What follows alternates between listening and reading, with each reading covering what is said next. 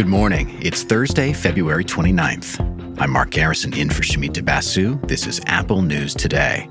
Coming up, lawmakers attempt to protect IVF after Alabama's court ruling.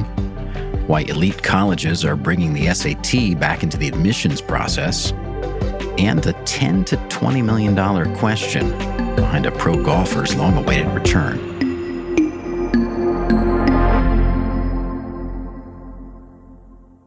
But first, let's take a quick look at some major stories in the news, starting with several big developments in former President Donald Trump's legal cases.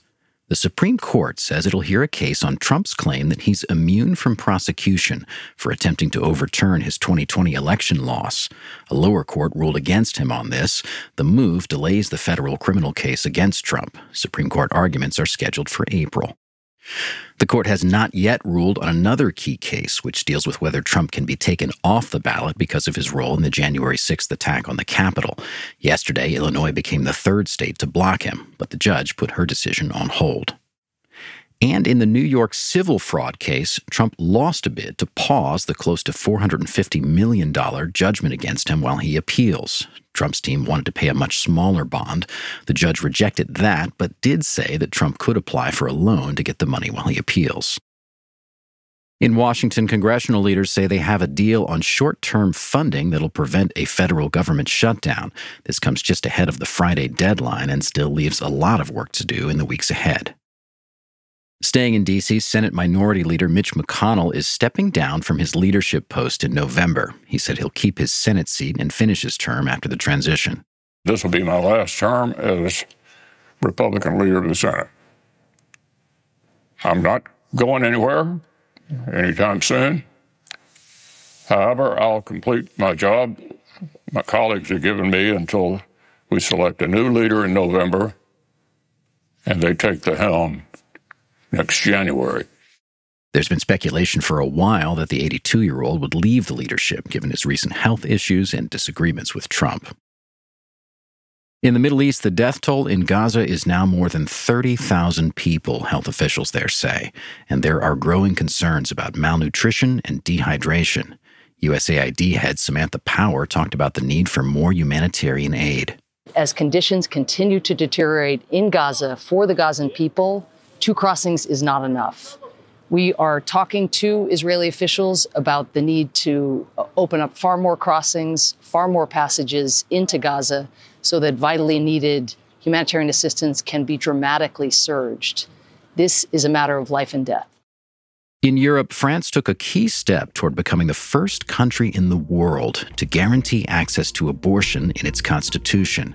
Yesterday's Senate vote cleared the way for the constitutional change to be finalized on Monday.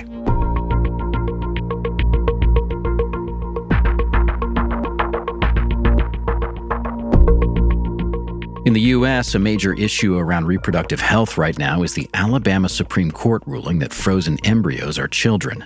Several IVF providers in the state have halted services as a result. That leaves people there trying to have children through IVF facing painful uncertainty, and those in other states worried about the ripple effects. In the wake of the ruling, Republican lawmakers at the state and national level are trying to show that they support IVF. Since the U.S. Supreme Court overturned Roe v. Wade, voters in several states have pushed back on restrictive reproductive health care policies supported by Republicans. There are signs many in the party worry this could be a dangerous issue for them. Trump said the Alabama state legislature should preserve access to IVF, and Republicans there have introduced legislation to help get IVF back on track. Over in the Florida legislature, Republicans put a bill on hold that abortion rights campaigners said could have led to similar problems as Alabama. And many Republicans in Congress are saying they support IVF protection. But many of the same Republicans have co sponsored the Life at Conception Act, it's a bill that uses a similar argument to the ruling from the Alabama Supreme Court. Some Republicans are struggling to figure out what to say.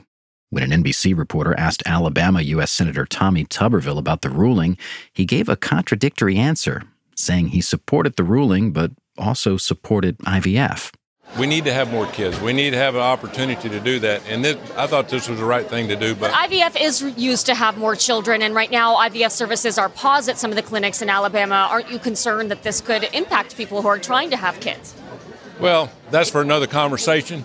I think the big thing is right now you protect, you go back to the situation and, and try to work it out to where it's best for everybody. Critics pounced on that response, saying Tuberville didn't seem to understand the massive impact of a ruling on families wanting children in his own state. He and other senators had a chance to take action protecting IVF yesterday.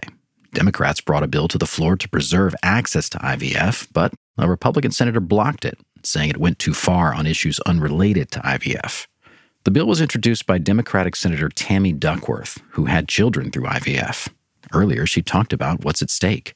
It's a little personal to me when a majority male court suggests that people like me who are not able to have kids without the help of modern medicine should be in jail cells and not taking care of their babies in nurseries. I know I'm not alone when I struggle to understand how politicians who support this kind of policy can possibly call themselves pro life. And there could be more complications at the state level. Previously, more than a dozen states had been considering so called fetal personhood bills, which aim to define life as beginning at fertilization. Reproductive rights advocates have been talking about the potential consequences of these kinds of laws for a long time. And now the Alabama ruling that's blocking IVF for so many families is bringing that point home in a way that's starting to change the debate.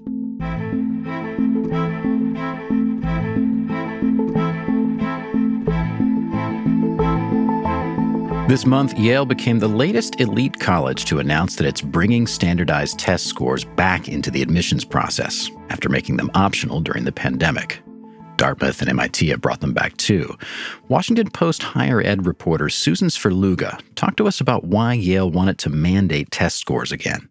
The applicants' SAT scores or ACT scores were better predictors of students' performance at Yale than any other indicator that they had. So they were very effective at predicting whether a student could be successful at the college. And Yale argues that including test scores can actually help diversify its student body. It's enrolled more than a thousand students who did not submit scores, but data shows that students who withheld scores were less likely to be admitted, especially those from lower income families and high schools with fewer college prep classes. Svrluga explains that moves to bring back test scores have drawn criticism. There have been concerns about students' access to preparation for the tests. You know, wealthier students are able to afford tutors in some cases or SAT prep classes, those kinds of intensive practice classes. Over the years, concerns have grown that standardized tests amplify inequities in society. Research shows that students from low income backgrounds have lower test scores and are less likely to test. There are people who are concerned still that the tests are unfair, that it can further disadvantage disadvantaged students. As another major school requires test scores, Svrluga says that'll likely influence other universities. But it's likely the majority of colleges will remain test optional. A testing watchdog group says more than 80% of four year schools don't plan on requiring SAT or ACT scores for fall 2025 admissions. If you picture a student who's maybe first in their family to ever attend college and they're trying to figure out the whole application process, you know, there's a lot of steps. And they would argue that realizing what test you need to take and, you know, signing up for it on time and um, paying for it, that's just another barrier that can keep students who are really bright but don't have all the resources that other students might have that might just keep them from applying entirely.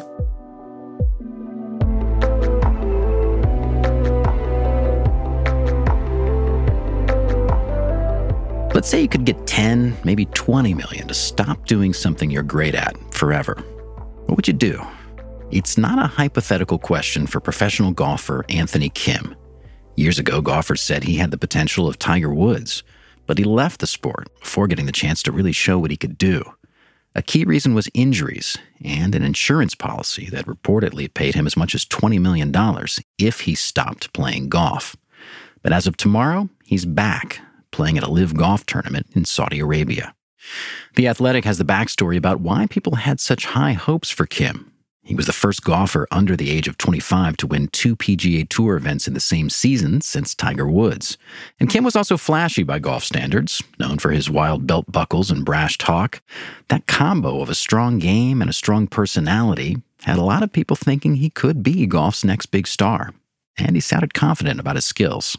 I've been playing great. I've been swinging great, and fortunately, I'm making some putts. So if I can keep that up, I'll have fun tomorrow as well. Then came the injuries and his exit from pro golf in 2012. There are still questions about why he left and stayed away for so long, but that insurance payout was a big part. There's been lots of speculation over the years about whether he'd ever return, and if he did, whether he could still play at the highest levels. Tomorrow, the world will find out. Full details of his return agreement aren't clear, but Golf Magazine reported that LIV Golf, funded by Saudi money, talked with Kim about a special deal for his return. It would cover the insurance money he'd lost by playing again, and also give him the chance at winning even more prize and sponsorship money. Pro golfers and fans have been speculating about this moment for years. Now Kim has the chance to show them whether he's still got it. You can find all these stories and more in the Apple News app. And if you're already listening in the News app right now, we've got a narrated article from GQ coming up next. It's also about Saudi money in sports, in this case, soccer. It looks at the potential impact of getting so much cash from a kingdom that's funded by fossil fuels with a very problematic human rights record. If you're listening in the podcast app, follow Apple News Plus narrated to find that story, and I'll be back with the news tomorrow.